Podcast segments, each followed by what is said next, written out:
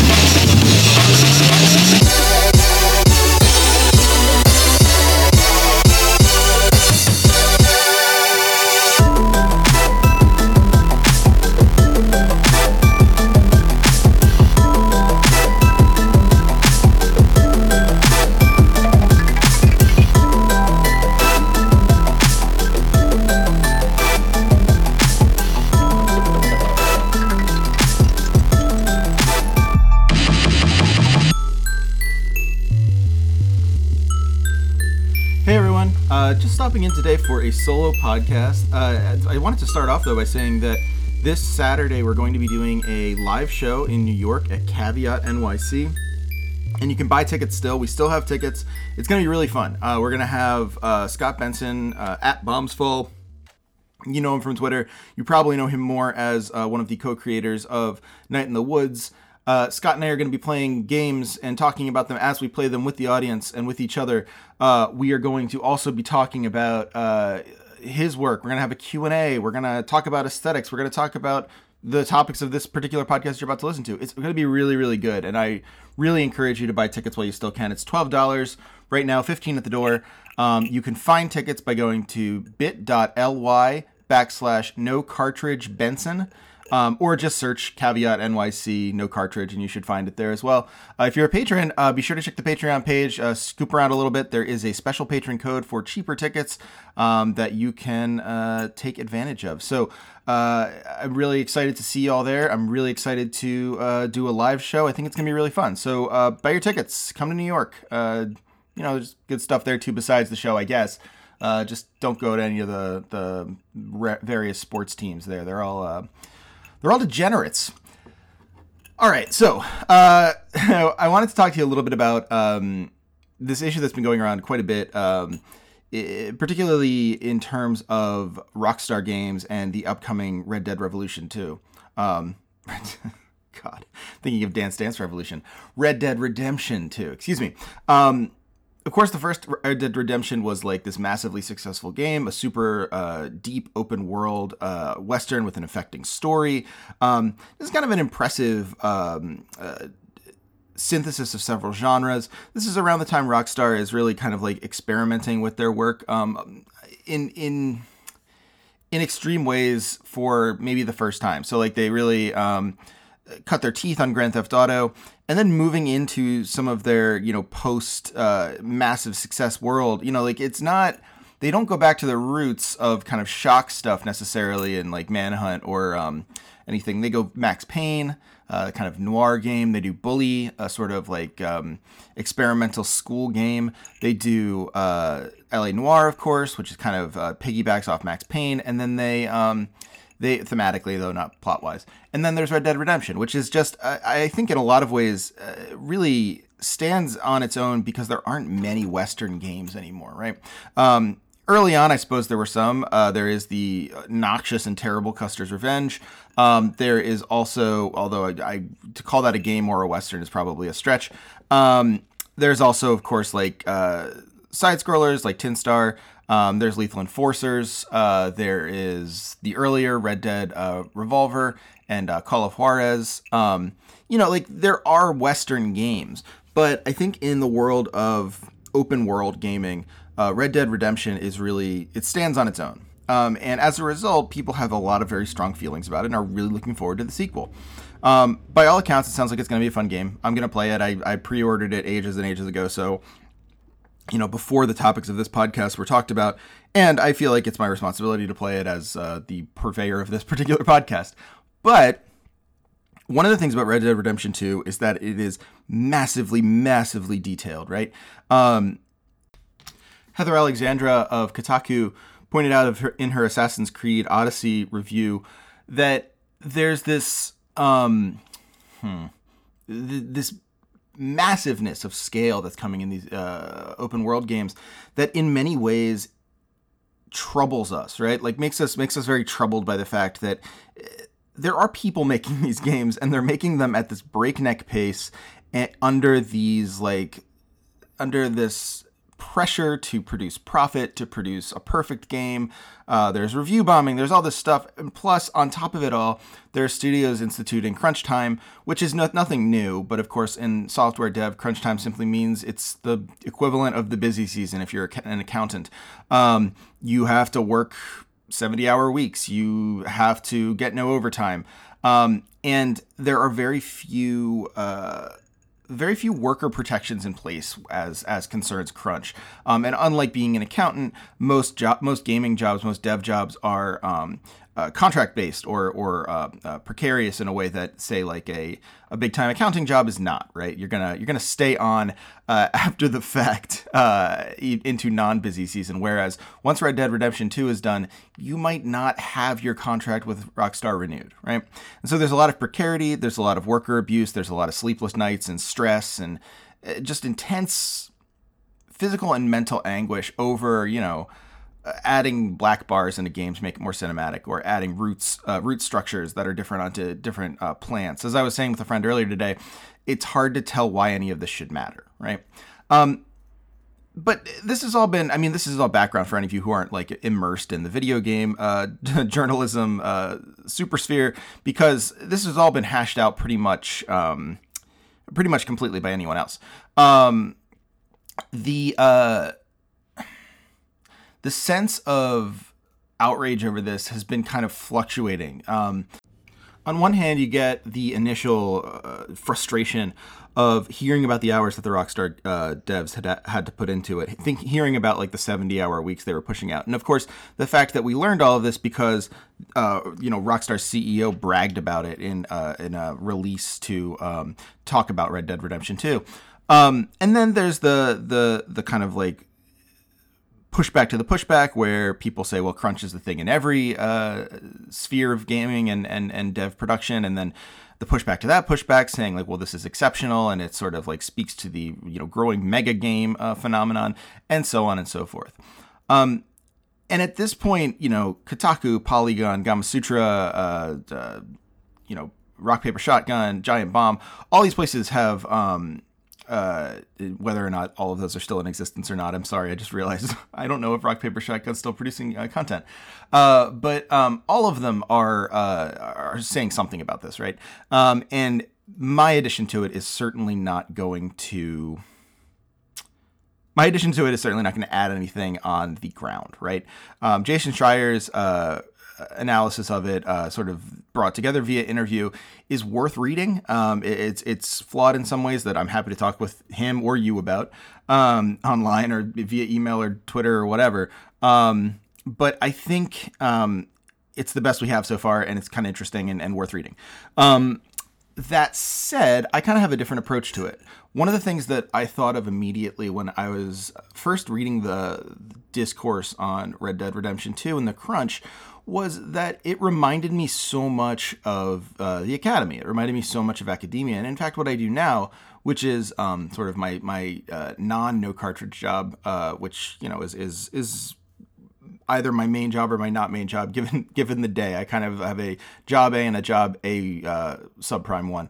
Um, but in lecturing, uh, particularly non tenure track work, you end up with a uh, a constant workload that is added on without too too much extra financial benefit. Um, although every financial addition really really matters because the pay is fairly low. Now I'm not calling out my particular school here. This is across the industry. Um, where I work is no different than anywhere else, and in fact, they really do treat people fairly well where I work. So I have no complaints about where I work. I won't even name it. But this is across the industry. Lecturers are not very well paid.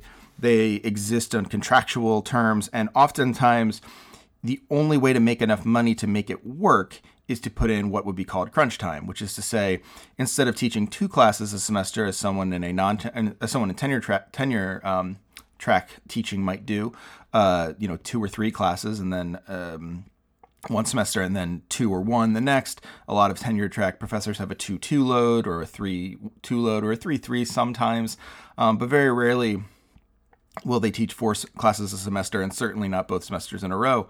Some lecturers, however, will teach 5 5, even if they have to take on multiple classes at multiple schools. And so at that point, you're looking at someone making the equivalent of what hourly rate should be, you know, teaching two classes or something there.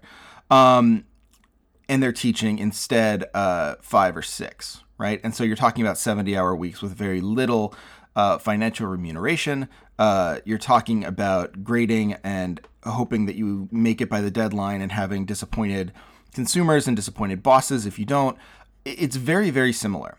Now, obviously, these two things are different. Um, dev work and teaching are not the same thing. Uh, these are apples and oranges. And of course, you can make the argument, and, and many have and many should, that uh, development is absolutely a different animal, um, that every industry is a different animal. And in fact, organization and labor rights should be um, individual. Like you should basically not try to compare teaching to dev or machine working to dev or whatever. That you should have like a gamers uh, game makers union that focuses on game making. Uh, fine, that's fine. Um, that said, it's very interesting to see the ways in which crunch is used as a um, modern term to talk about what uh, Pierre Bourdieu calls the restricted field and how the restricted field is being gripped onto so tightly, even as we've completely lost it um, in, under uh, contemporary capitalism. So, what is a restricted field, and what is Bourdieu's, as I found in one uh, described in one uh, analysis of it, po- probably useless um, analysis of culture? I don't think Bourdieu's analysis of culture is uh, useless. I think it's good. Um, I will say that it is complex. And so I wanted to read a short passage and get a sense of what's going on here and then just have a short reflection on it because I think it's a useful perspective that is not really being brought into the fold, right? Um, so Bourdieu says this in his essay, The Field of Cultural Production. It's available in um, uh, the book called The Field of Cultural Production, put out by uh, Columbia a long time ago. Uh, fairly good, fairly good uh, edition of um, Bourdieu essays. Uh, Nicholas Brown has another uh, edition that I think is also worth reading, but it's good stuff. Uh, this is kind of the classic one.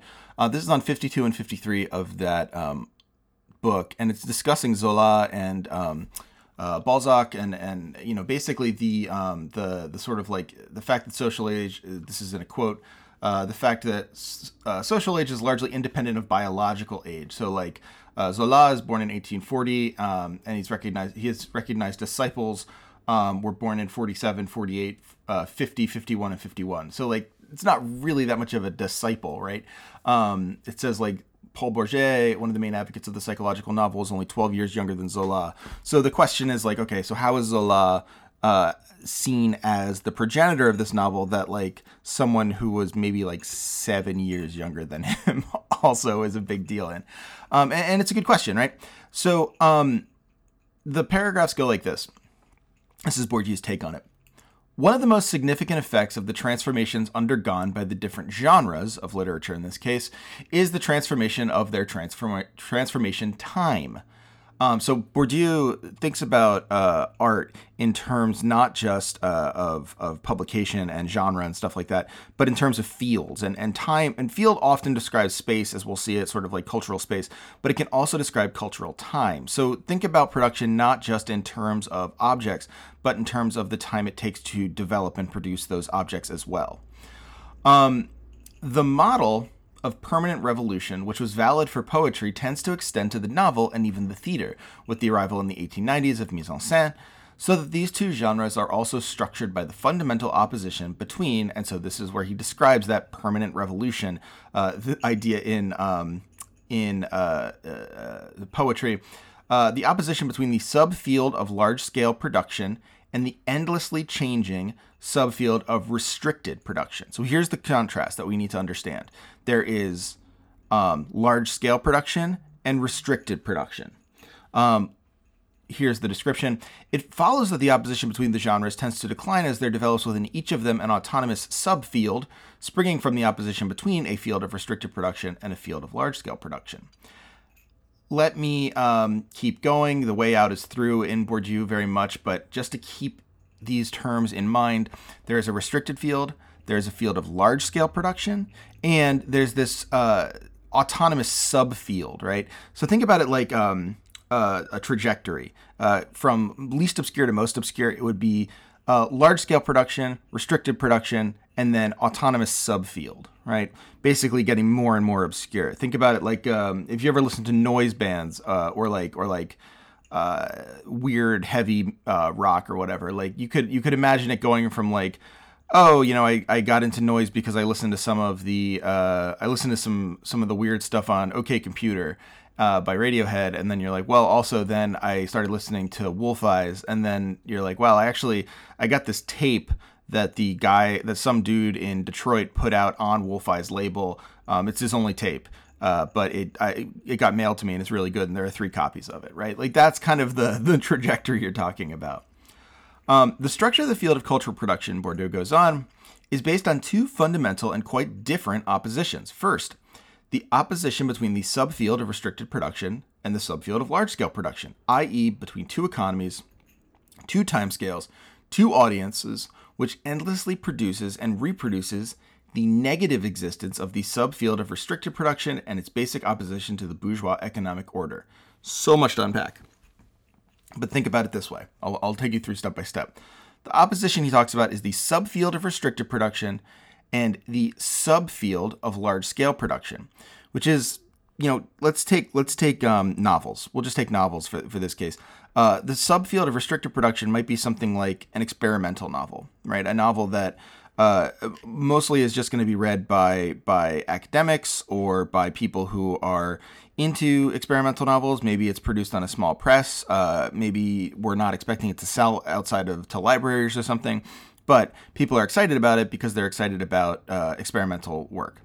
The subfield of um, large scale production is uh, you know, like the new Tom Clancy novel or like a bestseller or Oprah's Book Club or whatever. It's not about quality, it's just about what's expected to sell. In large scale production, we can imagine that profits are imminent. Um, in restricted production, profits are not guaranteed and, in fact, are often not even likely, right? Um, the restricted production is a, and, and he points this out, um, this this production, right, the negative existence of the f- subfield of restricted production and its basic opposition to the bourgeois economic order, what he means by that is the restricted field is produced by way of the large scale field uh, existing and producing profit. You can make, uh, think about it like actors saying, like, you make a bunch of films uh, that make money so you can make the ones that, that you love. Um, you create profit so that that profit can generate work that doesn't necessarily produce profit. Does that make sense? Like it doesn't have a market necessarily, whereas stuff produced in large scale production has a market instantly. You know it has a market, you produce it because it has a market. Okay. Uh, moving on, uh, secondly, he says, and we're almost done with the Bourdieu, I promise, but you can find this on Google Books. Uh, definitely check it out, and you can find it at any given library or whatever, or message me. I probably have a PDF of it somewhere or another, or some link to a, a cheap version on Amazon or whatever. Um, my DMs are always open. The opposition within the subfield of restricted production between the consecrated avant garde and the avant garde, the established figures, and this is where we might bring in Zola, and the newcomers, and when we might bring in um, uh, Bourget or Huysmans or uh, Mirbeau or Maupassant, like all of these folks are the sort of like newcomers as opposed to the the established avant-garde, right? Um, i.e., between artistic generations, often only a few years apart, between the young and the old, the neo and the paleo, the new and the outmoded, etc. In short, between cultural orthodoxy and heresy. Now, this distinction between cultural orthodoxy and heresy is important because this is how we are used to thinking about games. It's also how we're used to thinking about academia. We think about these fields, and I'll drop academia after this, but we think about these fields in terms of who made them and then who is remaking them, right? So, uh, Miyamoto, um, would be someone that initially would be absolutely in the uh, avant-garde uh, field uh, of of just like um, sort of like the Mount Rushmore of gaming. And since gaming itself is considered sort of like secondary or avant-garde or weird, right? Um, uh, uh, Miyamoto would be sort of the Zola of this of this uh, version. And then you know you have someone like um, Kojima who would then be seen as the the sort of like avant-garde of the avant-garde uh, pushing the the the kind of like brightness of Miyamoto into a sort of darker, more complicated mold. And then uh, he becomes established as avant-garde. And you get people like Suda um, and uh, Swery, and they push it forward. And then you get people like, and it just keeps going on and on and on and on, right? Um, what's fascinating about this is that it totally does describe how video games work, but we imagine video games as existing within this restricted field. And so we imagine video games as these spaces that should have a kind of justice to them in the way that avant garde art does, right? It's about the art, it's about the product. We produce this avant garde art not because we want to make a million dollars, but because we want to produce something that's worth seeing. Now, video games aren't that anymore. Maybe in the 80s and 90s they were. We talked to Brian A. Henson ages ago, and, and you guys should definitely go check that podcast out, that episode out if you haven't. Um, but when he when he talked to us, he said, you know, in, in the 80s and 90s, video games and anime were effectively this way for big corporations just to pump money into a cultural product, right? Uh, effectively, like a, a, a sort of like side project thing that might make them a little money, but they expected to sort of take a loss on. Akira, for instance, is is something that was only available when like yeah, we're making so much money in this large scale field, we'll just pop some money into the restricted field while we're at it, right? Uh, this sort of like unprofitable, uh, you know, time intensive pros- process of making a, a brilliant anime is uh, is just not going to make as much money as selling electronics, but we're making so much money selling electronics. Who cares? Um, you know, same thing with video games. Video games are time intensive. They take a lot of work and a lot of money. And when video games were sort of like the the sideshow of things, that was fine you know, it was it really was sort of an avant-garde thing where, you know, the the money was coming not from not necessarily from the field of video game production, but from the fields um, surrounding video game production. So, like generally, like that's why Sony uh, could make a, a, a, new system, or Nintendo could pivot into video games from sort of like its old base. Um, is a much older company. Uh, Microsoft, uh, 3DOs were were uh, Samsungs, right? Like or Panasonics, excuse me most of the video games we know about are from established electronics companies that branch out a little bit into this restricted field. That is until the current moment when video games are deeply, deeply profitable. And so something like Red Dead Redemption 2 is not existing in the restricted field. Red, De- Red Dead Redemption 2 is absolutely in the subfield of large scale production. The subfield being video games, the large scale production being for profit video games. And as a result, we don't get the same working conditions as we did and the same sort of like um, concern uh, for the employees over the profit as we might have in older games. Like something like, um, I don't know, like uh, any sort of cult game, right? Um, uh, geez, like I can't think of a good example, but crunch happens in all of in any game that we've enjoyed, right? Crunch has happened, but pay, worker treatment, um, the sort of like divorce from a corporate model into a, a, a, pure art model. All of that existed in much stronger ways than it does in this moment, where working for Rockstar really is working for a corporation. It might be the corporation you want to work for, just as you know, I want to work for an academy and I want to teach. You may want to develop games and you may want to create video games which explains why everyone in Rockstar is like super excited about Red Dead Redemption 2 even if they're complaining about the labor they want you to play their game. I get that. Like I don't always love the way I'm treated at my job but I want my students to learn and enjoy the class. That said what both myself and those devs are uh, caught between is the realization that oh hey this is actually part of the economy and the remaining sort of um, what's the word for this? Uh, romance. Let's say romance, the mystique of working in an artistic field, of a restricted field, right? It's our dream to work here. It's important to work here. There's something more than money at stake here. And that is actually, to me, and you know, let me say, I totally think that crunch and and working uh, someone a 70 hour week, and 80 hour week to get out a video game is not good. I think it's bad. I don't think consumer advocacy works, so I won't tell you to boycott the game or anything, but I do think it's bad. Um, you're, you know, as, as Scott Benson pointed out, you're not crossing a picket line to buy the game, so it's a little bit more of a, a question of like what you want to do. But truly, like, I don't like it, and I don't think anyone should like it. I think we should work to fix it and work to change it. Let me say that flat out right now. But what I think is unique about video games and unique about the Academy, and this is why I connected these two in my mind, and what I think is really something that has been missed, is that video games are using and and uh, they may not even be consciously doing this as like an evil genius thing. This may in fact be what Rockstar CEO thinks is going on at Rockstar, which is that they're creating works of art and it's a passion project as opposed to a profit project. And whether or not uh, Red Dead Redemption 2 is a brilliant and smart and artistic game or not. Um, and, you know, I haven't played it yet. I don't know. Um, it is absolutely a project for profit. Number one, right? If the game doesn't make money, people will be fired and the project won't go on. This is not a, a cost. Uh, this is not a cost sink. This is a profit based thing if there is a subfield of restricted production in video games right now, it's indie games like Night in the Woods, like Dead Cells, like um, Moonlighter. Like I mean, there's like a million games you could list. Uh, like um, uh, uh, uh well, a lot of the stuff at Devolver Digital, uh, Minit, um, where yes, certainly there's crunch and people doing extraordinarily hard work for uh, very little pay, but that does exist in that other, admittedly problematic field of restricted production, where yes, you're being ground down, but you're not doing it for profit. You're doing it for something that kind of exists in this weird space allowed by companies that are profiting off of something slightly different than what you're producing.